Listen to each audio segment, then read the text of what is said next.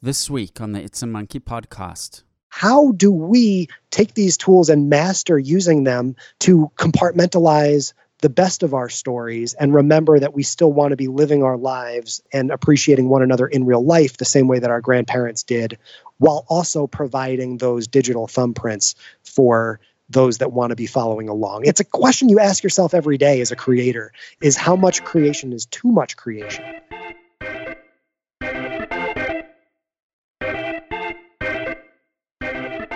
Good morning, good evening, hello, wherever you are in the world. My name is Kevin Garber. I am the co host of the It's a Monkey podcast. And thank you for joining us. It is Saturday, the 21st of July, when we are recording this. It is Friday, the 20th of July, where my co host is on the west coast of Canada. I'm sitting in Sydney, Australia, and um, beautiful, beautiful sunny winter's day Kate, when I grew up in South Africa, in Johannesburg, we had winters like this where um, there wasn't a drop of wind, deep, deep blue skies, and you could sit inside and get these sunbeams and get all nice and warm. So we're very lucky in Sydney as well that we've got incredibly pleasant winters. You're telling me. I've got very snowy winters here but well, not you, not as bad as the middle of Canada. That gets like minus forty.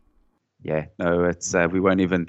It's I, it, it was about seven degrees Celsius here the other day, eight degrees, and wow, it felt cold. And then you really think of other places of the world, but Sydney you know, we don't have insulated apartments. So you walk from outside to inside with seven degrees, and uh, you maybe go from seven degrees to nine degrees, and then you got to start heating your apartment. So a lot of the Europeans that come here and a lot of the Russians complain that they feel colder in Sydney than in their part of the world because at least there was insulation and central heating in their part of the world. Whereas in Sydney, we can go into denial. I always say Sydney people are, are the leading experts at denial that we actually even have a winter. You see people walking around in t shirts and flip flops and just, just holding in there just for two months until it turns around again. You can sort of get away with it. You're not going to die. Yeah, although I find like it's not really Sydney born and bred people that walk around in the winter like that because for them that's still cold. It's the tourists that are used European. to, yeah, the Europeans and the Canadians and stuff that are used to freezing cold winters. They think that our winter's really mild, and then they walk around in a t-shirt. Yeah, I'm looking out now. It's such a beautiful sunny blue day, although the temperature is about, I think it's about 11 degrees. And I, I bet your bottom dollar, if it stays windless down at Bondi Beach, there are going to be some Europeans sunbaking on the beach. So it's all it's all relative in life. Anyway, we're going to kick off on episode 122 of the podcast today. Thank you so much for joining us. Remember, you can email us at podcast at itsamonkey.com and you can tweet us at monkey podcast. I actually noticed that Kate and team have been putting up these great little clips on the Twitter account. So if you follow us on Twitter, you'll get these great little teaser clips where you'll actually see clips of Kate and myself talking. So go and check it out. I um, was happy to to see that there's some visuals coming in with our podcast. We we do this podcast over and above everything else our tiny team does at Manage Flitter and Manage Socials. So uh, we appreciate any support that you send to us and sharing it with friends and giving us retweets, etc. Later on in the show, we have a terrific interview with Chris Strub. Now, Chris is a published author, a YouTuber, a course instructor, a keynote speaker and award-winning social good road tripper. And Chris, Chris is just an interesting guy. He's had an interesting background. He lives an interesting life, and he's a lovely guy. And we spoke about all sorts of bits and pieces about the social media industry, about what it's like to to travel around the U.S. Chris's personal journey. Uh, I personally like hearing people's personal uh, life stories. Everyone's got such a different life story. Human beings are infinitely uh, fascinating. So we have that coming up later on in the show, Chris Strub. Um, so stick around for that. But as always, we kick off with this week's news. Quite a big story this week. Um, uh, one of these stories, Kate, that's a big but boring story. Google fined a record five billion uh, US dollars, I think, not euros, US dollars, by the EU for Android antitrust violations. Now, antitrust basically means um, anti-competitive behavior, monopolistic behavior. That is a that is a big fine, even for Google. Five billion dollars. Run us through briefly what what was this all about? Because it did make the news, but as I said, I think I think it's a little bit boring for people, right? It's it's so people don't haven't really sort of focused on this, but it is quite a significant uh, fine for Google. Yeah, definitely. I had to do a bit of digging to actually get to the guts of it and figure out the interesting parts.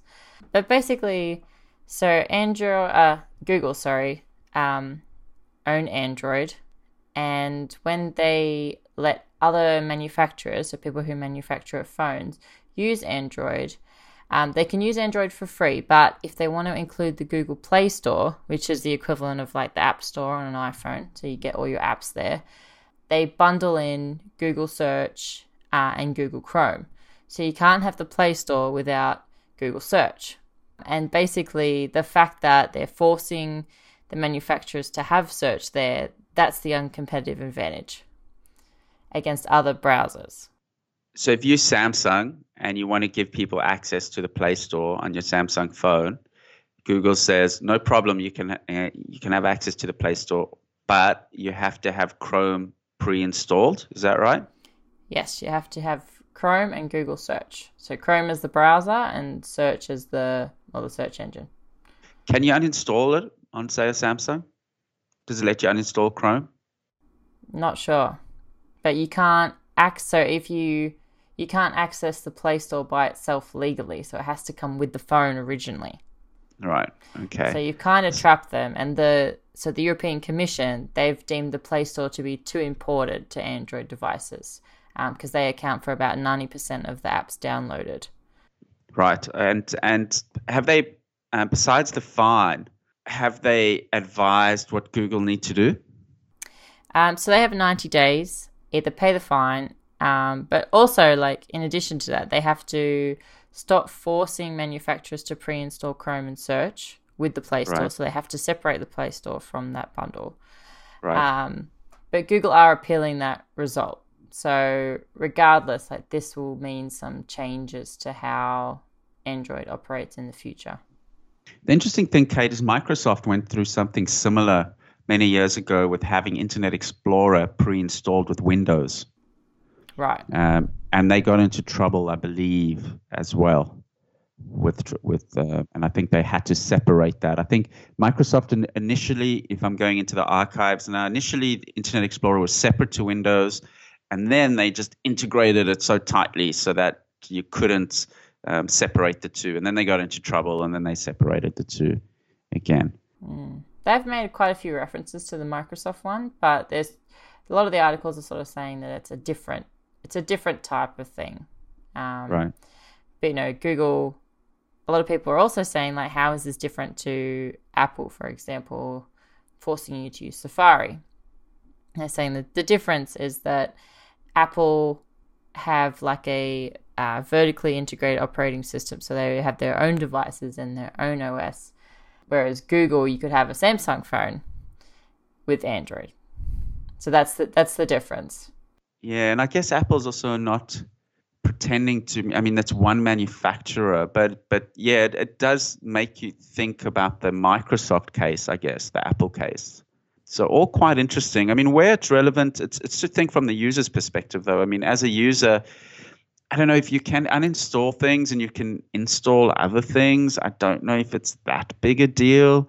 Um, if an Apple user can install Chrome and if a Samsung user can install Bing and use Bing, does it really matter the pre-installs? I mean, yes, obviously it does because it's what people tend to use as defaults. But is it is it really crippling innovation and the market? I don't know. I think other things are having a far more negative impact. Um, what What do you think from a user's perspective? Yeah, I can see how the default would definitely, you know, make Google search in this instance more popular, but it's also a little bit too late. Like Google search is just so well used and known that I don't really see it as a problem. You know, in the way I look at things, like no other no other search engine kind of compares to Google at this stage of the game. Maybe maybe like 5 plus years ago, but now it's sort of like Google's dominating anyway. Yeah, by far. I mean, I don't know anyone that ever uses. I see adverts on my Twitter stream sometimes for DuckDuckGo. Have you heard of that? Yeah. I have heard, have of, heard it. of, it. I have yeah. heard of it. Haven't really used it though. I think they're trying the line now so about that. You know, they they're much more mindful about what they do with um, your data, saying we, we're not a data play. Like Google's essentially a data advertising play, and DuckDuckGo mm. say we're not, you know, we're not, we're not interested in doing that. But yeah, look, Google's also just so far ahead in terms of quality and that it's going to be very, very difficult. I'm just looking, I'm just looking on Google's uh, balance sheet. Um, how much cash they have? They have. Wow, I'm trying to. There's so many zeros here, Kate. I think they've got 101 billion dollars on their balance sheet. So five billion dollars is definitely not going to bring them down. They will then have 95 billion dollars on their balance sheet. Mm. But um, it's still it's still a lot of money, and obviously there's a lot of politics uh, and and symbolism behind this case. Um, I have to say I'm still using my Google Pixel XL2 my little nephew who's 17 years old he's used every single iphone and i he he bought a google pixel x2 a few months ago and he said to me last week it is the best phone i've ever used so i love my google pixel X, xl2 which is the big one the new one the only thing i don't like is it doesn't have a headphone jack and google stupidly i'm holding up for you now the the converter that, and this isn't the one that came with the phone. The one that came with the phone is like a cheapie, Kate. They throw in a cheapie converter, which is the dumbest thing because guess what? After three weeks, it suddenly just starts working intermittently and you start getting angry with the phone. And I ordered off Amazon a high quality USB C to headphone jack converter, and it's fantastic and it lasts and it's robust. So if you are a Google Pixel XL2 user, do yourself a favor, go, go hop onto Amazon and buy yourself a high quality USB C to headphone converter, and it will make your life a lot easier. Instead of every two weeks, your that converter just dying. So yeah, they could have at least included a high quality converter in the box. I, it's almost like sometimes you wonder whether people use their own products. You, you know, it would have been such an obvious thing to do. But anyway, that's that's the antitrust case. You sure it wasn't just the one that you know you might have got a a faulty one, for example? Do you get a free if you took it back? Do you get another free one? Um, they did reset. I called them. I called them to complain. I called Google themselves. They sent me out another one, and the same thing happened. I think what it is is I use my headphones probably 50% of my day, right? Between walking to work, work, walking from work, um, walking during the day. I use it a lot. And after two to three weeks, if it's not a high quality uh, converter, it just it just starts like it's you know the, it just starts breaking. I just think the quality is not there. And this higher quality one has lasted a lot longer with no issues. So okay yeah, it's a good workaround at least. Yeah, and Google probably they probably got a, a, quote on a deal for you know uh, how many millions of phones they sold, and if you save one buck on a million or two million or five million phones, it lands up being a lot of money. Yeah, I also find it a bit odd that they even included a converter. To be honest, like if they're going towards the Bluetooth headset, if that's the way they're going, then they should give you a Bluetooth headset. Like, why would you give you someone a converter? That probably would have been a smart idea to give a Bluetooth headset than a headset with a converter. The converters are actually quite difficult to find. That's the problem. A lot of the stores in Sydney don't actually stock them, so you have to order them online. But they would have definitely be better off without supplying an average quality converter because that just pisses people off. And initially, you think it's the phone, and it's not. It's just the converter. Hmm. Anyway, that's the only complaint I got of the Google Pixel. You get unlimited storage space on photos. The camera is great quality. It integrates with all your Google apps really nicely. It's um, it's fantastic. So if you are in the market for a new phone, and annoyingly, they've dropped the price on them recently after I bought it. so they dropped the price like four hundred dollars, I think, from fourteen hundred dollars to about thousand dollars uh, Australian in Sydney. And I got a free Google Home device with it, which I gave to a friend because I'm not really interested in it. But they threw that in for free. So anyway, do you use any of those Google Homes or Echoes or anything like that? No, I've never tried them yet. I would be interested to know though, especially if I had my own place and everything was all synced up with my yeah, computer and my phone and everything. Yeah. But if it was only half set up or like, yeah, not done properly, then I think it would just be something that sat there and you never used. It'd have to it'd have to be integrated enough that it provided value. I think you're spot on. I, th- I, think if it's integrated, the power is incredible. I think if you can come on when you can say, you know, okay, Google, tell me what to make tonight with the ingredients in my fr- in my fridge. That's only going to take me ten minutes, and it will just say, well, you haven't actually you've forgotten about this ingredient, that ingredient, and if you put that in, um, I know that sounds ridiculous, but I buy awesome food that I sometimes forget about, and like I'd actually and and it's I get frustrated that I forget about it. But anyway, maybe maybe that's just me. Um, shouldn't reveal these these quirks to the audience, I guess. Um, Amazon, Kate. I, Amazon's been in the news this week for a few reasons, and Jeff Bezos because Amazon share price just keeps going bananas, and Jeff Bezos is now the richest man in the world by far. I mean, someone said if you if you add up the next two people like Sergey Brin and Mark Zuckerberg, they still their net wealth is still less than Jeff Bezos. So Amazon's share price is going crazy. But there's also another story which sort of broke was around uh, you know Jeff Bezos is investing through some other companies in space travel. So tell us about Jeff Bezos. It's called um, Blue Origin. Blue Origin. That's it. Tell us about the Blue Origin and some of his statements and where all of that's at. And that's uh, come out recently. Yeah, so Blue Origin is a company that Jeff Bezos owns, and they have a spacecraft called the New Shepard. Um, and basically, they're going to use that to do space tourism.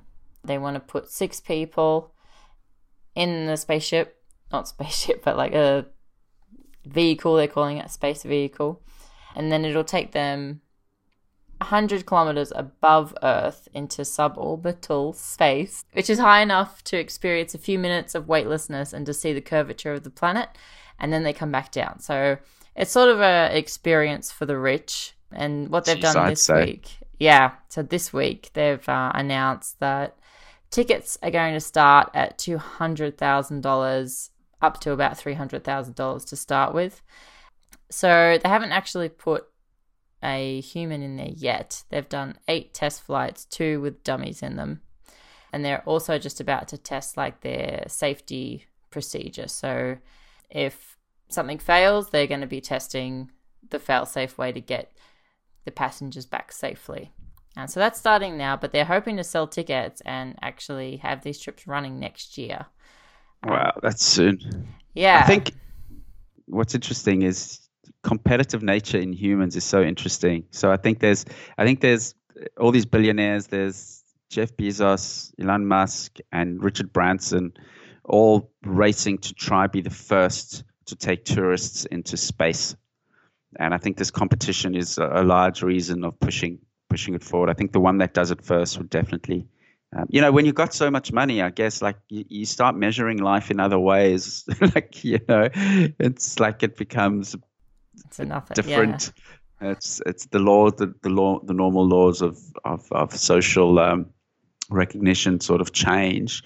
Two hundred thousand dollars, though. I mean, that is that is a lot of money just to go high up above the earth. I mean, if it was going all the way to the moon, you can sort of think that that's okay.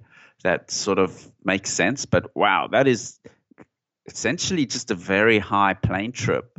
Um, that's a lot of money. Yeah, yeah, but you get to go out of well suborbital space, and they've got like these windows that are about three times the size of a regular passenger window on a like a Boeing plane. Um, mm-hmm. So you will get to see a lot, which would be cool. But only six people at a time. And yeah, you mentioned Richard Branson, so they've got a similar thing, uh, and they've like pre-sold about 650 tickets so far uh, and they're charging two hundred and fifty thousand a ticket. Mm, typical Amazon style. They undercut a little bit, right? That's yeah. their strategy, which is generally, by the way, if you're a business owner going to start a business, that's generally not the right way to approach things, right? because it's a, it's, it's, it sort of sends a signal of, of people not valuing it as much. But Amazon are a bit of a law unto themselves. But yes, you generally don't don't stop playing that game. But yeah, it's interesting that that he's brought it just under that. Um, look, there's a lot of wealthy people out there in the world, and um, I guess when you've got everything, this this sort of is something interesting. I don't, I wouldn't do it from a safety perspective yet.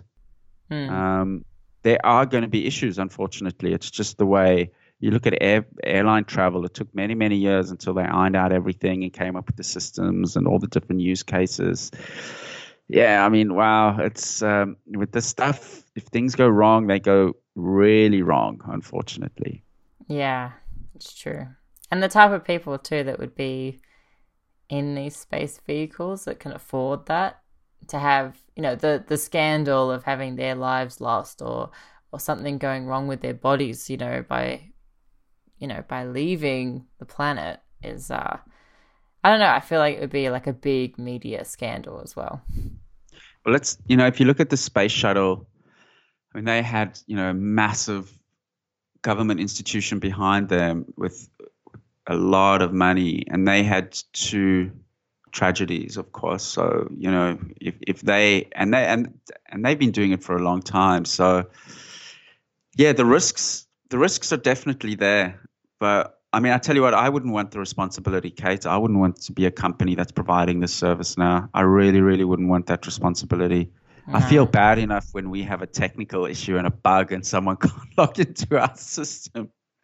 Yeah. The last thing I need is worrying about that people are flying into space, like, you know, that there's a not a bug in the return module software and then something will but yeah, look, these guys, some of them are made of, I mean, Richard Branson, particularly, he's made of different stuff. You look at all his uh, personal adventures he's gone on, he's definitely quite comfortable with different types of risk. Oh, for sure. Plus, too, like their actual company itself. So none of them have disclosed exactly how much the operational costs are, but it's estimated that each one of these flights is about $10 million.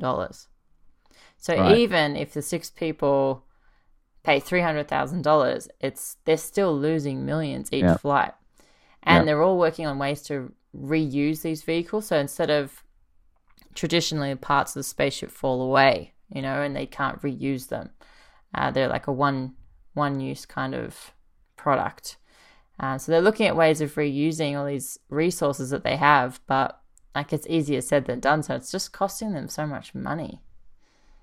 I think what really, and this is what might spin off from this industry. I think what what really does make sense is faster travel on Earth, right?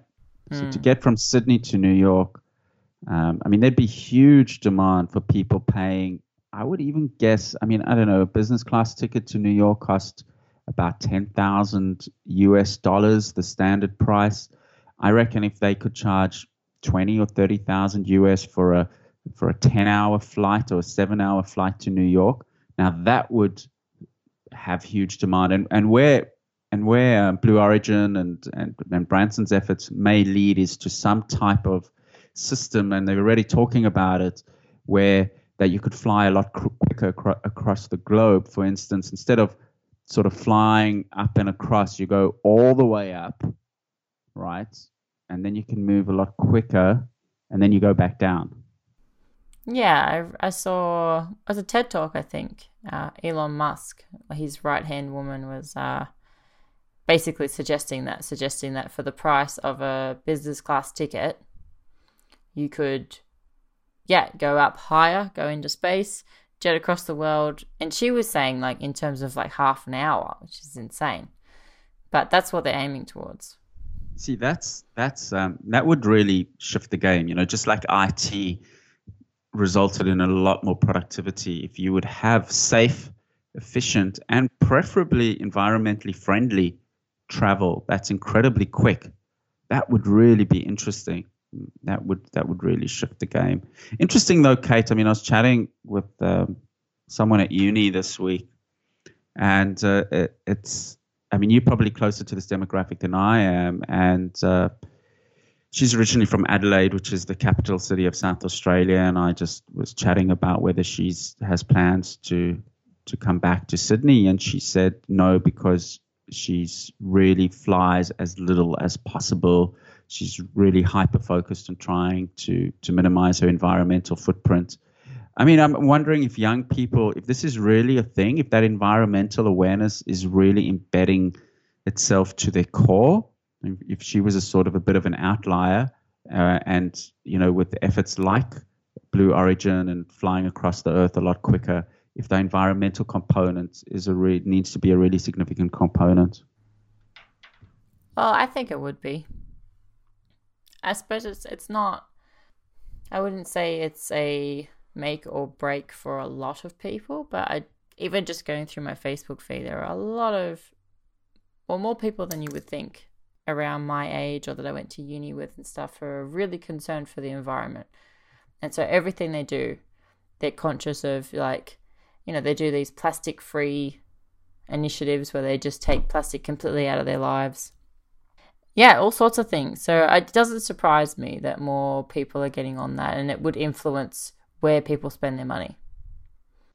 Yeah, well, it's it's. I mean, it's interesting for businesses to note that, and it's not just a fad, and it does have have real impacts that we we're still not quite sure of the impacts, and um, still a lot of work to do. Anyway, that's Blue Origin. I'm not going to be flying that. Would you fly it if you had the money, Kate? If uh, we suddenly started selling uh, zillions more Manage Flitter subscriptions and I would uh, you'd get some nice bonuses and you just had a bit of spare cash would you do it not uh not straight away no I would want to do it one day but yeah yeah one day okay. I'd, I'd give it a bit of time to iron out the kinks hey maybe in 5 years like y- you'll be up there on some trip and we'll doing a live podcast right maybe a podcast from not from Whistler, but from, you know, space. In, yep, from space.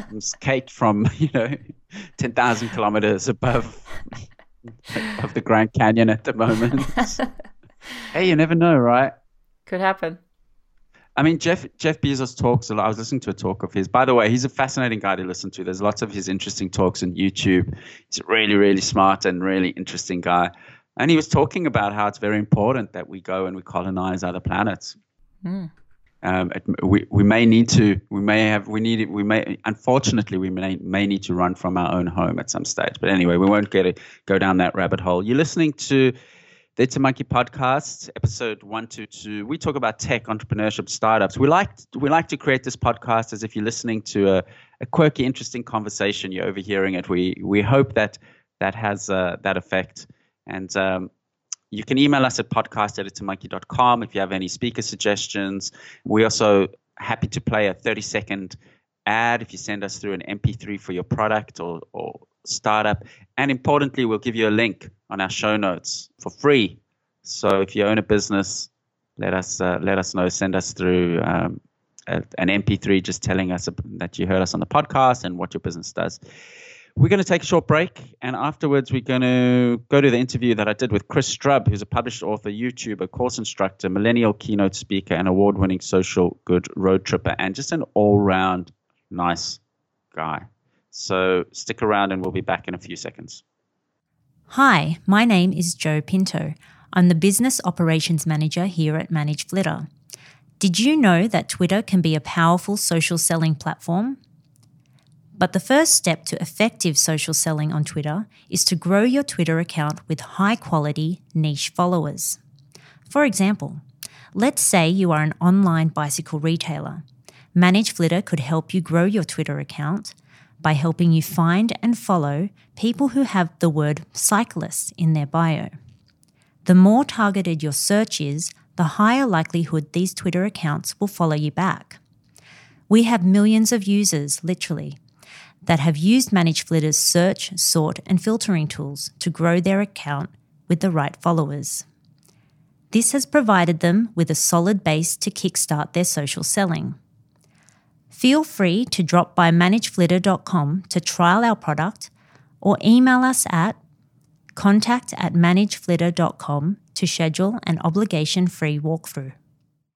You're back with It's a Monkey podcast. Now, we cover everything related to tech, social media, the political economy, startups, and so on. Now, we have another little initiative called the Social ROI Twitter Chat, which happens Sydney time, Monday morning, US time, Tuesday evenings. And a couple of months ago, we had a great guest on the Twitter chat, on the social ROI chat, Chris Strub. And Chris was just so full of personality and energy and such an interesting background and story that I pinged him and I said, I would love you on the podcast to dig a little deeper into the person and the life and the story of Chris Strub. So I'm finally happy to say that we managed to eventually coordinate times. And uh, at the end of my Skype line is Chris Strub. And Chris, his formal title or semi formal title, I should say, Chris is a published author, YouTuber, course instructor, millennial keynote speaker, and award winning social good road tripper. I love the last bit, Chris. It's, um,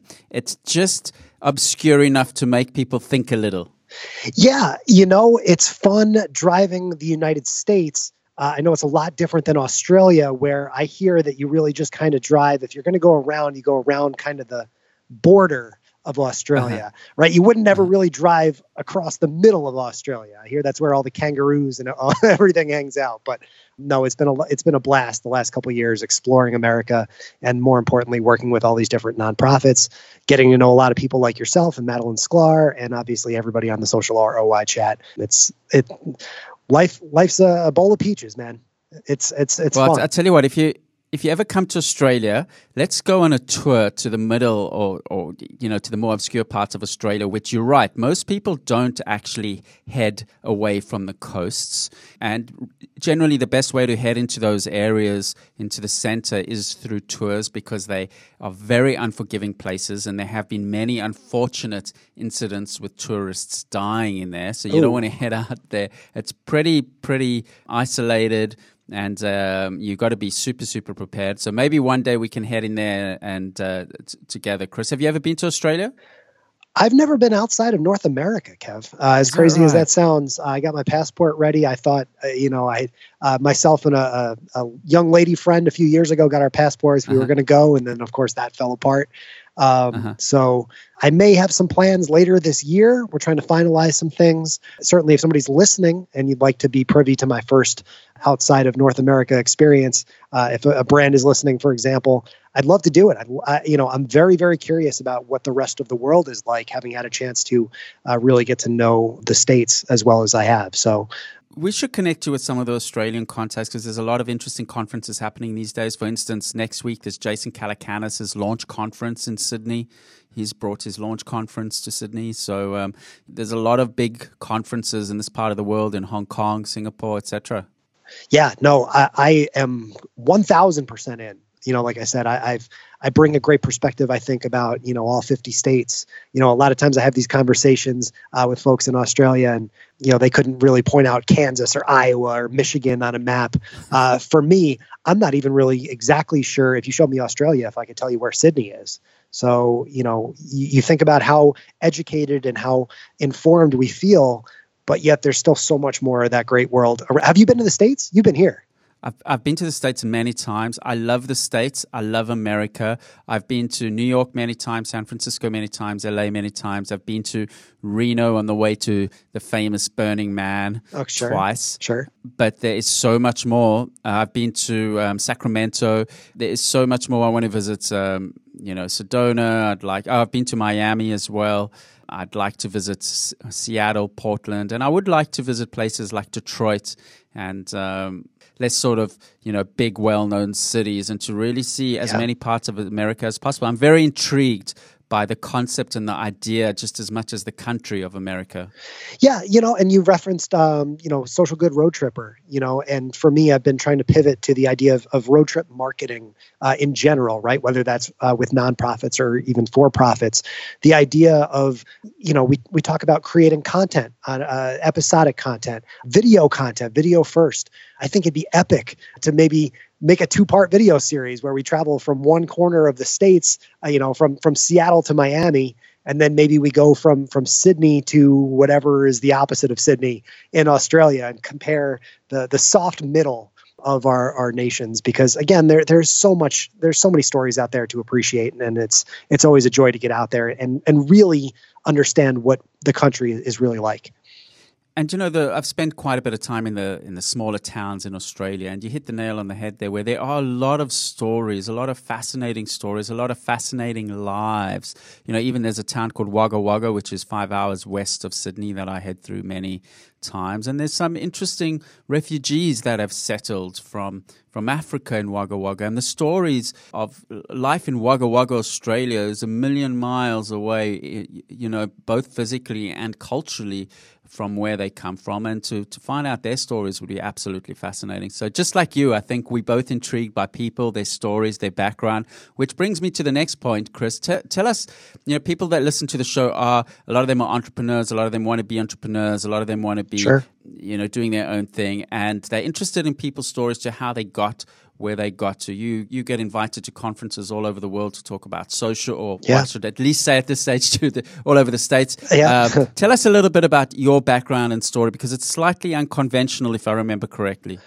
Uh, yes, um, it's definitely unconventional. You know, I started out in the journalism field. I was talking about this earlier today. I thought in high school I would be um, a columnist about you know American sports, you know, in the Sports Illustrated magazine.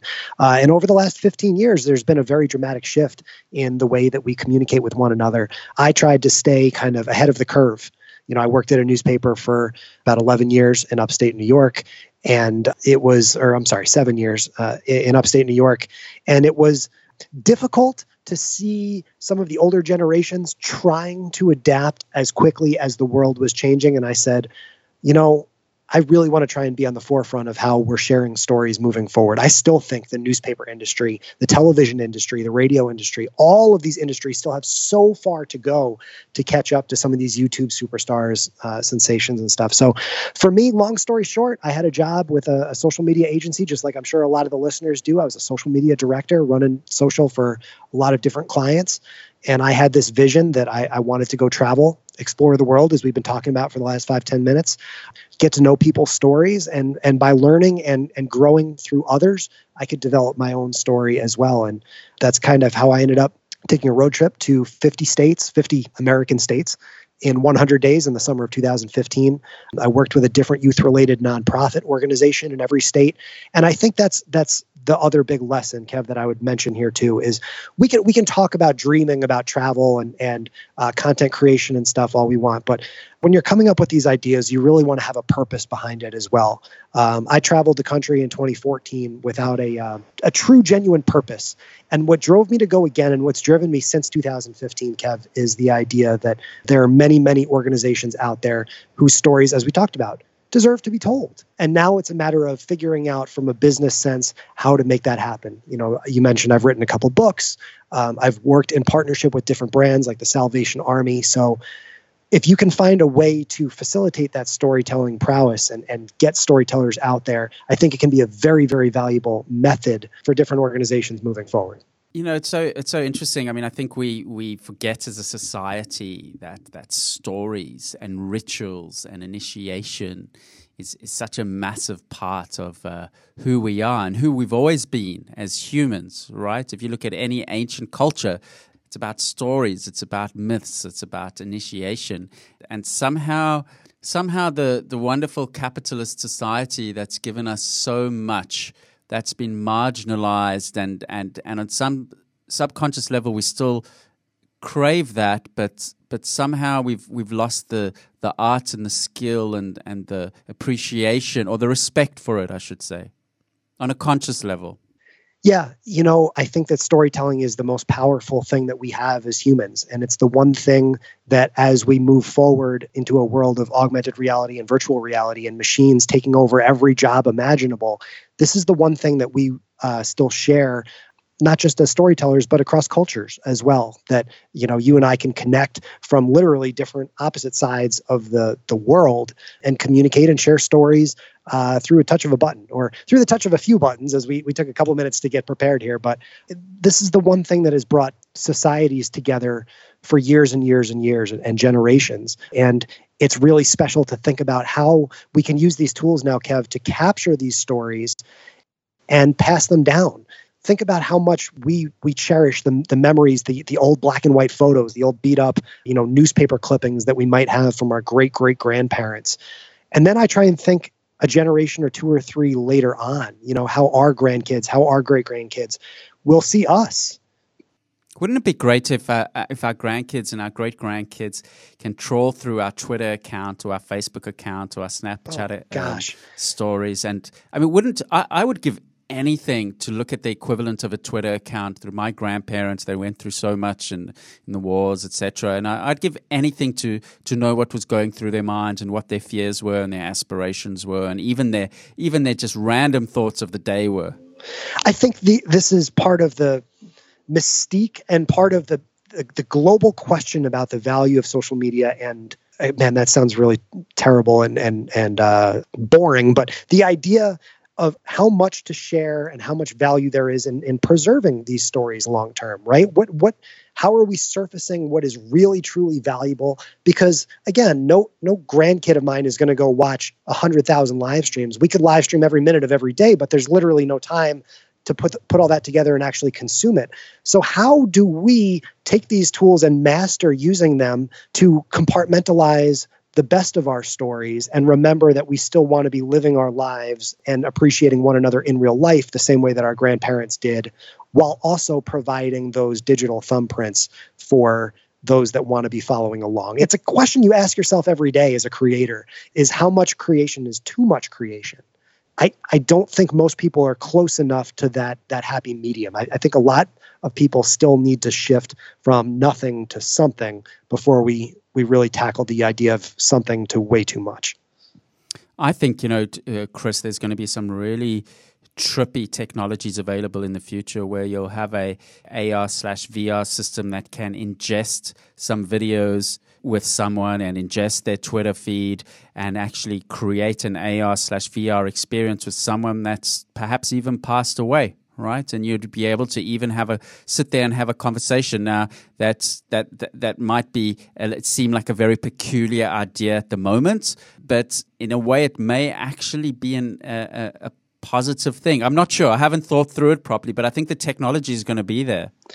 It sounds so crazy to think about you know not the youngest generation where they might you know a 16 17 year old might might think to themselves and say oh yeah of course why not? Then you, then you start to worry to wonder about the the humanity uh, and and whether or not that is something that we want to do as humans. You know is there value in wanting to preserve people forever? I, I don't know. You know again like you said th- these are all just thoughts that are kind of rolling through our head live as we go but you know when you die do you, does your desire to continue conversations with people end? Does that does that ruin the mystique of who somebody was when they were here? I don't know. These, these are all fascinating questions that i'm i'm sure a lot of people are going to make billions and billions of dollars pretty soon you know trying to figure out. Well, yeah, and this is a real sort of bee in my bonnet that as a society, we are not talking about what type of future we want with respect to you know, technology. We're going to have all this capability, but what, where do we want to shape it? Where do we, what do we want our, uh, our next phase to be? Do we want a world where, you know, we live forever or we live for a thousand years or we, we have augmented reality with people that have passed away and engaged with them and maybe even 3D print them into robots?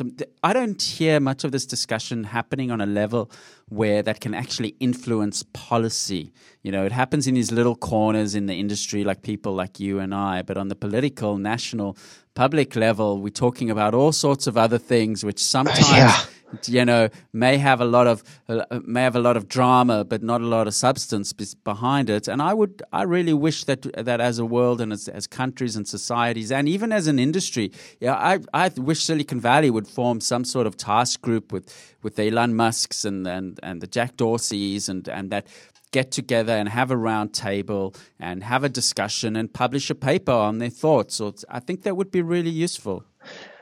Uh, again, you if if you're listening to this on just audio, uh, uh you you probably you can't see how my eyes are kind of my, my brain is kind of not wandering, but trying to trying to to digest all of the things that you're you're talking about and, and all of the different you know economic aspects the socio-political aspects the the the humanity of it. You know do people you know we just had a death in, in my family last week. You know do, do you, would that person want to live on forever. And and then of course you talk about okay, well if from a, a North Korean perspective, right? Like if Kim Jong Un dies, do we does that nation want to continue to be run by uh, a virtual Kim Jong Un? You know, and and if so, for how long? Like will there be wars between the the virtual people and the real people you know once they develop that self-awareness and that ability to think on their own like you know these are questions that again 15 20 years ago you know when you're dialing up through uh, america online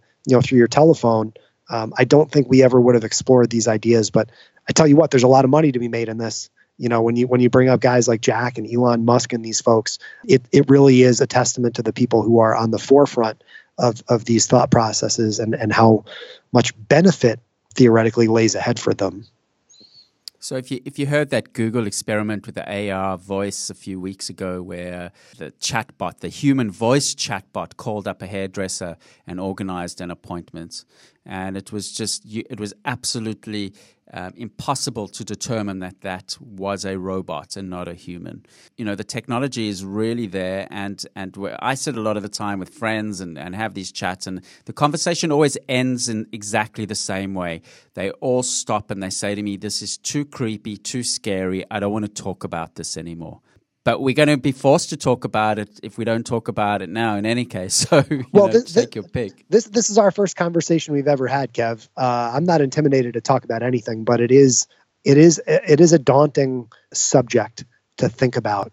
Um, that there are all those different aspects to it, and hopefully, it, it's not. It, thankfully, it's not happening tomorrow you know that uh, you know as you talked about my background my work getting involved in, and my company i am here it's all about building relationships with other humans, you know, and it's it's really paradoxical in my head to wrap my mind around how we may be shifting away from that sometime in the future.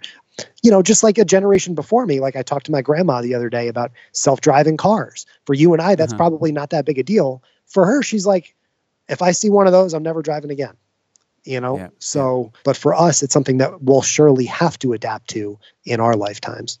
So, Chris, tell me, tell me what's uh, a lot of people ask me this question as well a lot of the time. What's happening in social at the moment? There's obviously it's an industry that moves fast. You know, it's hard to believe that socials.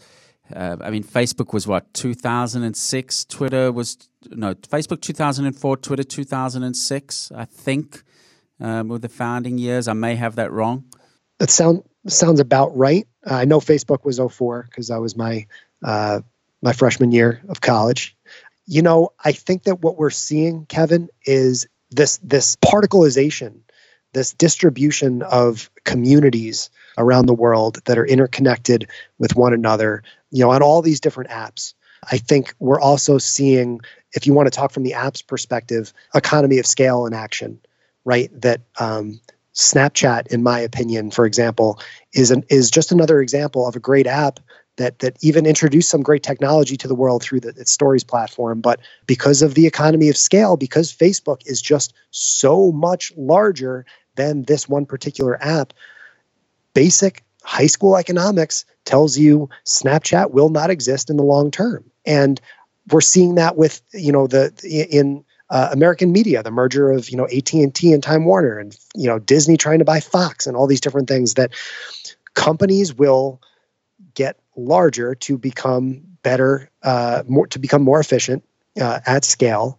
And unless the government intervenes to stop that, we're just going to see every little last company getting eventually either bought up or driven out of business by Facebook. I hate to say that I think Twitter could be the next one.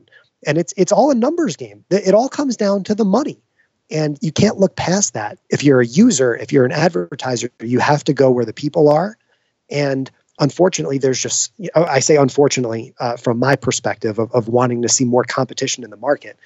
But Facebook, by being first to the market, which is a theme that's, that's come up through the entire course of this half an hour here, by being one of the first actors and one of the leaders there in 2004, they got a head start on everybody else, and they've they've kept that lead all the way through to be able to drive out tons and tons of, of their competition. So I think those are the two big things that we're seeing, Kevin. Is is these these communities that are developing around these thought leaders like social ROI, right? Like Madalyn Sklar has her own little communities that pop up around social ROI and Twitter Smarter.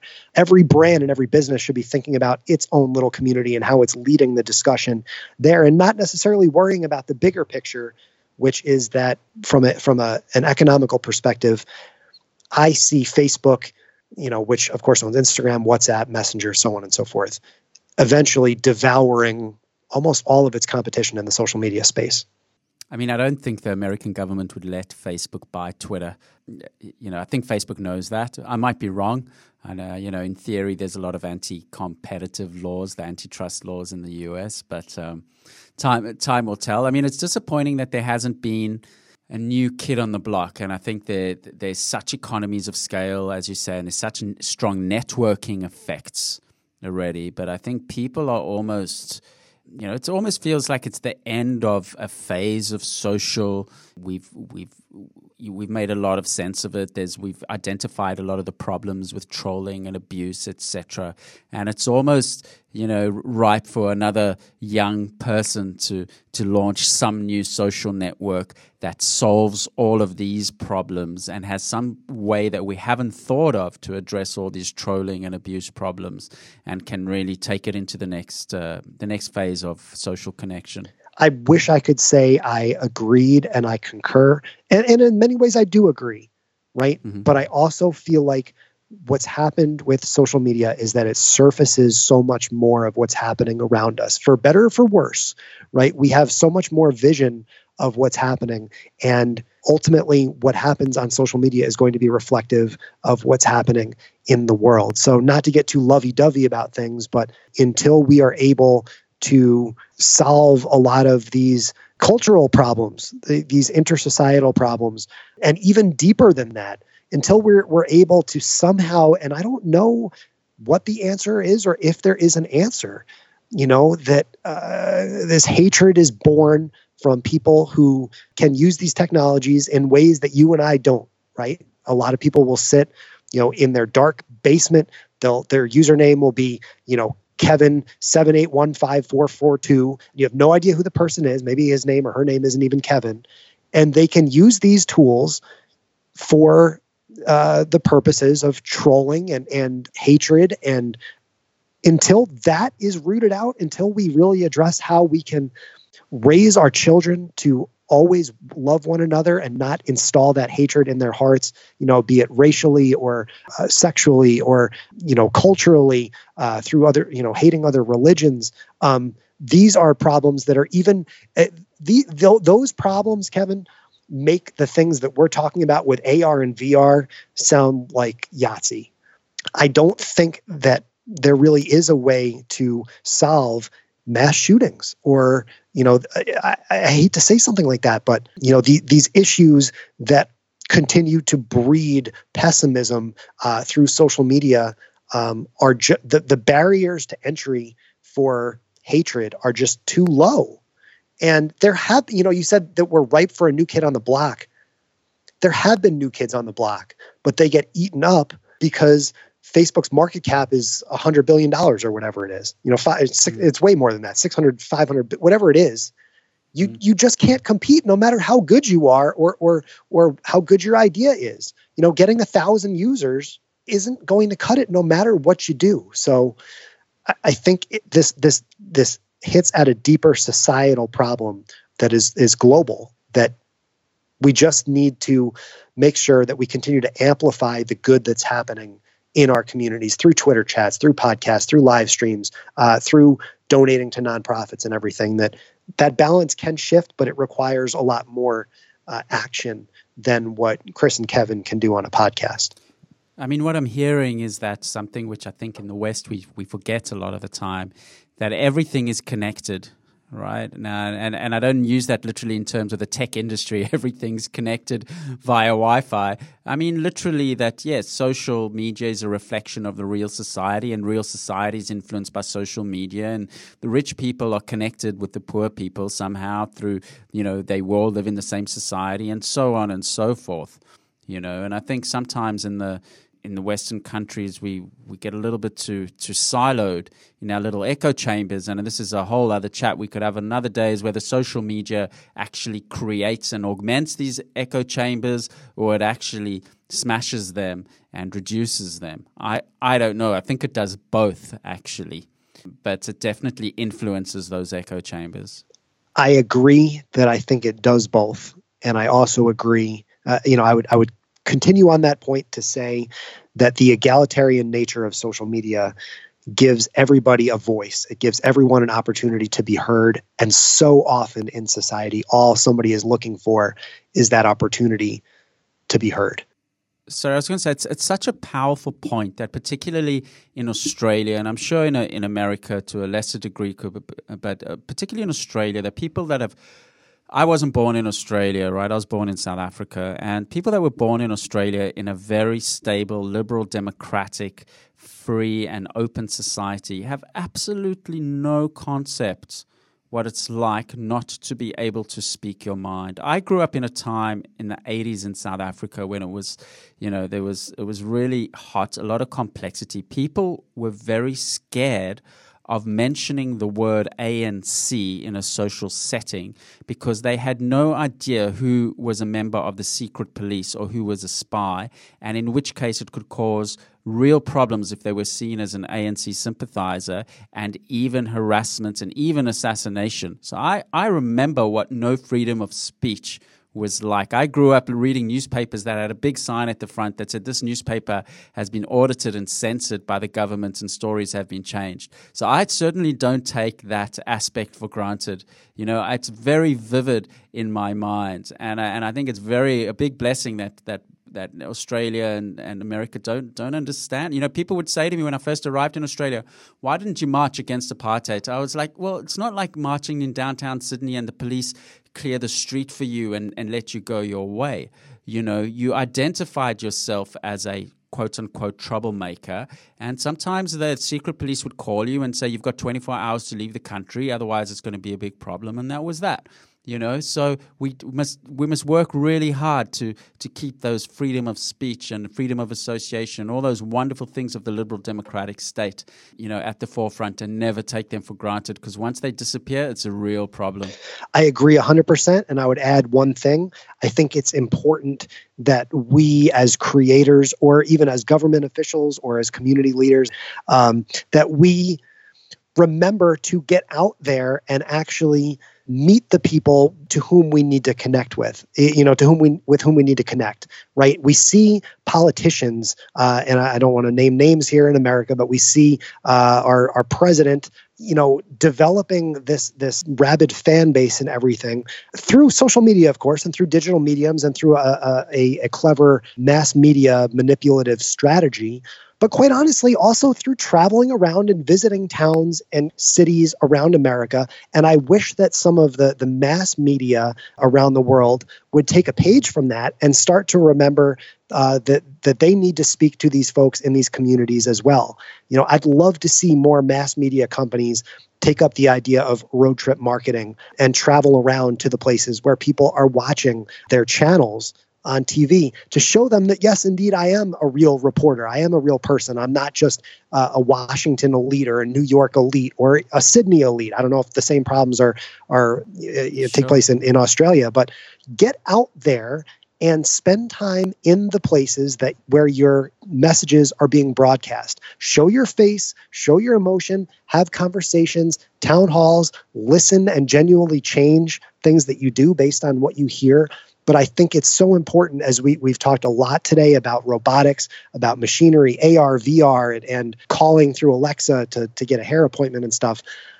We have to remember that we're all still humans and there's nothing that can ever replace at least in my generation the ability to shake somebody's hand to give them a hug to look somebody in the actual eyeballs not just the digital eyeballs like brian fanzo would say but look someone actually in the eye and have an impact on them. Sometimes that one moment can change the perception of who you are as an individual and or as a brand or as a company forever just by spending that one instant showing that you actually care about who they are.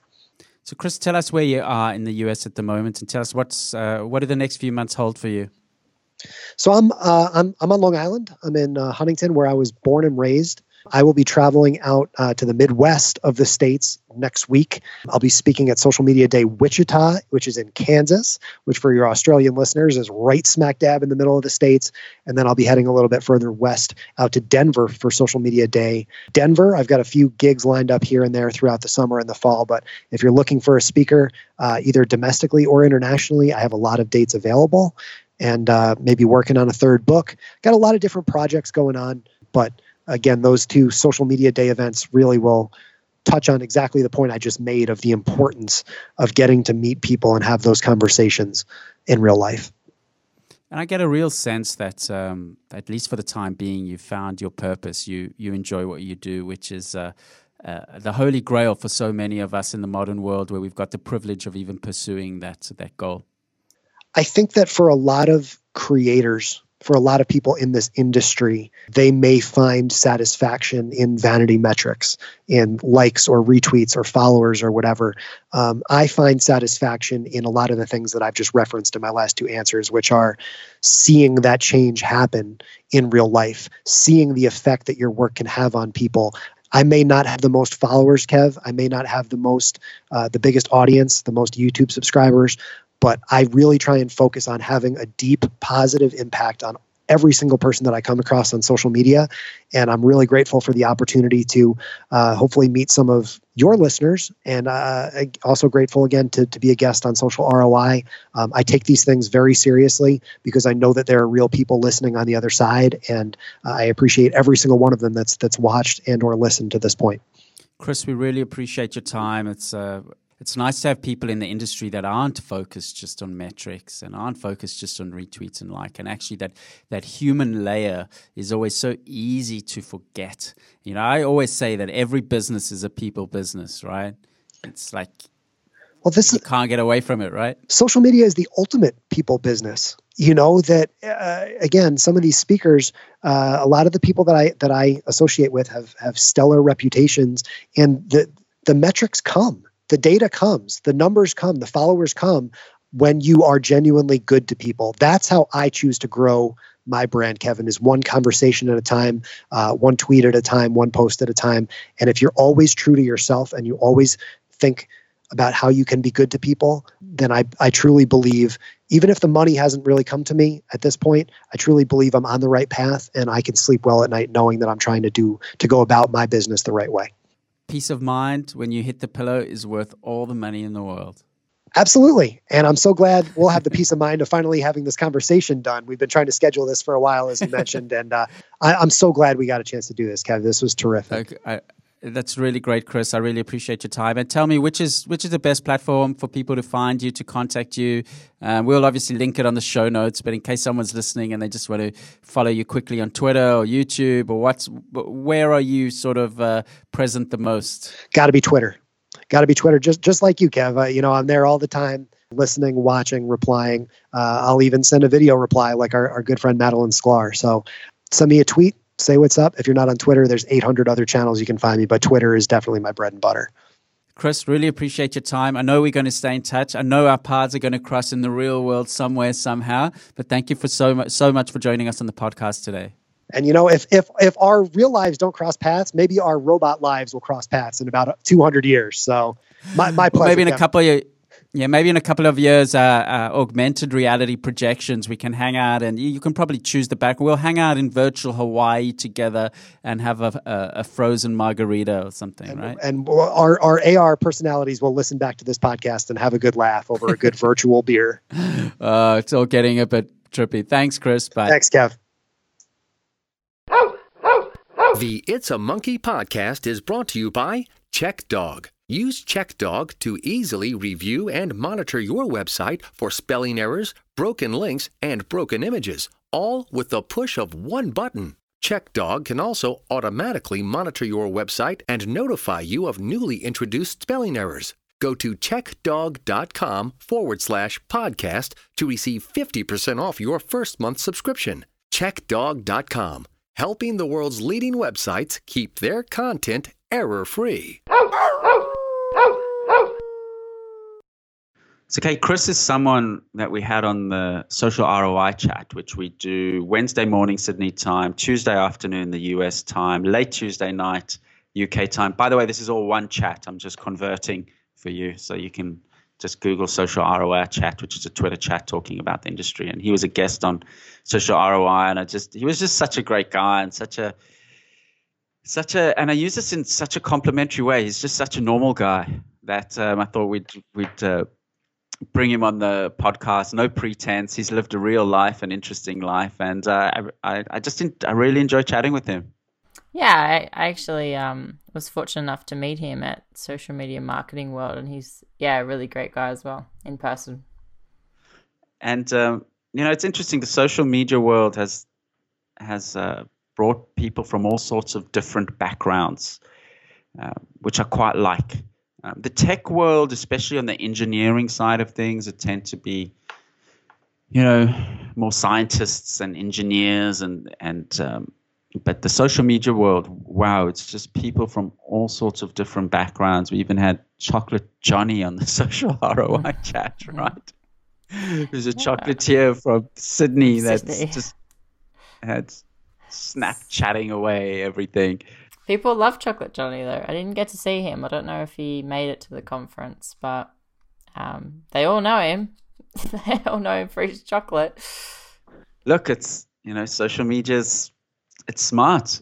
You know, it's smart, and people do love. Uh, what a great product though to be able to to market. I meet so many people that sell mortgages or you know investment products or you know hammers and nails and you know but selling chocolate you know what a what a great what a great product.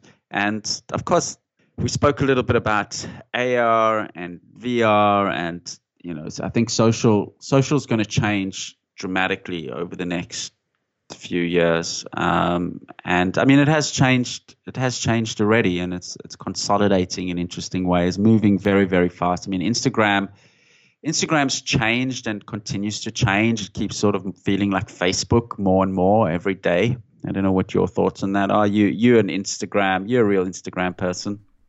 Yeah, I still think that's a bit separate, but you could see Facebook's influence at least. But I think that was to be expected when they when they bought Instagram. It is, and it's all about the monetization. But it's you get nostalgic for the days, right? You sort of each, each you look, you open up Instagram these days, and you're like, whoa, there is so much going on here. I rem- I yearn for the days where I opened it up and there was nothing but a straight reverse chronological feed of photos. You still do kind of get that. They've just added the uh, stories to the top. Oh, it's all algorithmic as well. You see a photo, oh, yeah. you don't know when the person posted it. It's just like, I hate that. I still it's find like... that it, yeah, it is an algorithm, but it's still fairly recent. Like I don't, I don't see pictures from two weeks ago. I see pictures from today or yesterday, and I'm okay with yeah. that. Okay. well, I think they, you definitely more the market they need to please than me. You use it a lot more than I do. So uh, they've they've they've nailed that. They've got the the Kate Propel seal of approval. That's good. Um, yeah, but interesting, Chris Chris said he hasn't really traveled outside of the US much, which is a very foreign phenomenon to Australians, right? Hmm. But it's not that uncommon in America, and, and it's because in America there's just so much to experience inside America.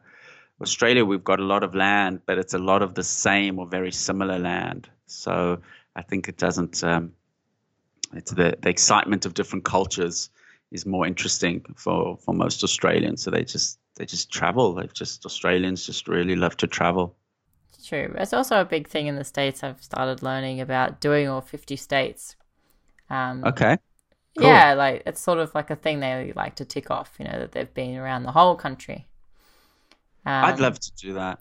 Yeah, I find America absolutely fascinating. It's just it is such a fascinating, interesting place. Uh, Canada, I've never been. Comes across more as Australia to me. Maybe. I don't. I don't. I have a preference for Canada, but that's that's me.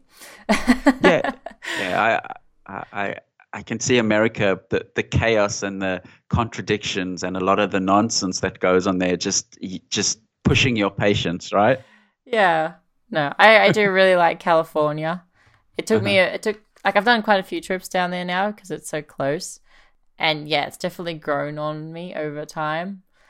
But yeah, my my first impressions of America, it wasn't bad. I've never thought it was bad. I've never been blown away by it either. I've always sort of been like, okay, they're a bit. I think too. I think you know what's interesting is that the border security really put a dampener on it for people. Mm, interesting. Yeah, so when you get there, you know, there's this kind of stigma around like fear of the border. What are the border going to say? You know, are they are they going to be mean? Are they going to be aggressive? Like you can't. And I've had plenty of friendly ones too, but like I've had a lot of rude ones. I've had like ones that just don't don't entertain any kind of chit chat, which is fine. They're doing their job. But yeah, like sometimes it's the border. Like it's that first uh, the first and last thing that you experience in America kind of leaves that taste in your mouth. And yeah, so many people I've spoken to have, have had issues with the border security and just the attitude of the border officials. Look, that makes a lot of sense, right? Yeah. It makes a lot of sense that your first impression, it's, you know, if you if you step foot and you've been given grief, just it's it's hard. It takes a lot of effort to move on from that. So that, mean, my very very first trip to the U.S in the late 90s, um, I, I was. I was pulled into a room. They wanted to work out how I was going to fund the six weeks I was going to spend there. They were they they were quite nice about it, but it was I mean it was a good hour affair I would say, mm. you know, and um, yeah, it's it's and I felt a little bit targeted because I was a, a backpacker um, they weren't accusatory or anything. I, I, had the feeling that they had a certain amount of people that they had to, you know, sanity check, and I just was one of them type thing. Yeah. But, um, but they, they I, I didn't didn't have. Uh, but yeah, I, I can understand how if people have it a little bit more rough, that's that that it mm. can uh, be very disconcerting. Um, and you know, also coming from Australia and Sydney, it's in relative to that, uh, America's chaotic it's dangerous. It's but there are parts that are dirty. It's you know it's chaotic. It's contradictory, and Sydney's you know it's it's very pleasant. It's clean. It's safe. So it's it's I guess it's it's easy to feel like you're losing out if you would move to the states in certain ways as opposed to gaining. You know, but mm. but but through that chaos, there's a lot of magic, which is sort of what I'm interested in. Yeah. Um, Once you get past that once you get out of the airport, you have a good time. yeah. But yeah, it's yeah. just even LAX, you know, it's just such a big, complicated airport. It's just. LAX know, is bigger than most Australian towns, right? It is. And like I'm starting to get my head around it, but I remember the first time I got there, I was just what is going on? Where do I need to be? And I was not the only one. People were just frantic. They didn't know where to go. They didn't know the difference between the international and the domestic, and because they call it international Tom Tom Bradley or something. They don't yeah, call Tom it Bradley. That's the new. That's the new one. Yeah. So yeah. they could, and then on the signs they abbreviate it to something like TBI. So you, if you don't know that it's called Tom Bradley, you don't really know where you're going. Yeah. yeah look, it's it's um it's not necessarily built for tourists, America. They don't, no. you know, they don't have a quite clean sheet of paper and say, right, how are we going to make life easier for tourists and put like some other tourist destinations where everything's engineered for the tourists, you know. But um, yeah, interesting place and you know the world economy is run on all their products and you know most of our users are american and it's so it's um, it's definitely an interesting place but uh, to live there is always a whole different story. But anyway we're gonna we're gonna wrap it up. You've been listening to kevin garber and kate Rappel, co-hosts of the it's a monkey podcast. Kate is the design lead at Manage Flitter and manage social. I'm the ceo I've Manage Flitter and managed social. Um, if you listen to this podcast, I know that sometimes I go on road trips and I do a podcast binge. If you do, if you're doing something interesting while listening to this podcast, let us know and we'll give you a shout out as well. And we try to push these out every week. We've got some great interviews lined up over the next um, few weeks. So um, hope hope you'll subscribe on your favorite podcast player. You can get an email notification, follow us on Twitter, do whatever you need to do. But uh, if you've made it this far in the podcast, uh, we appreciate it. Thank you, and thanks for listening.